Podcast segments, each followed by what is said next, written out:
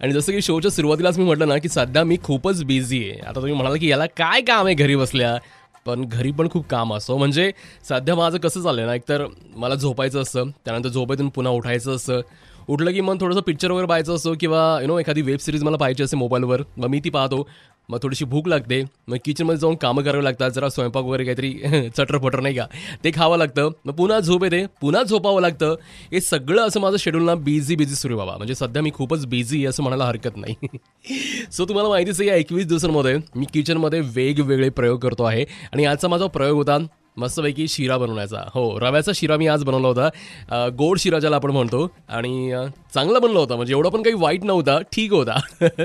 पण जी चव आईच्या हातच्या शिऱ्याला असते ना ती चव यु नो मला नाही जमली राहू आता काय करणार नाही का? आई ती आई असते शेवटी. ओके सो और भी आपसे बातें करनी बहुत सारी. क्या क्या बातें करनी पता चलेगा आपको लेकिन आने वाले गानों के बाद कहीं मजा सुनते रहो. 93.5 थ्री पॉइंट फाइव मैं हूँ अभिनीत आपके साथ. 21 दिन स्टे इन बजाते रहो.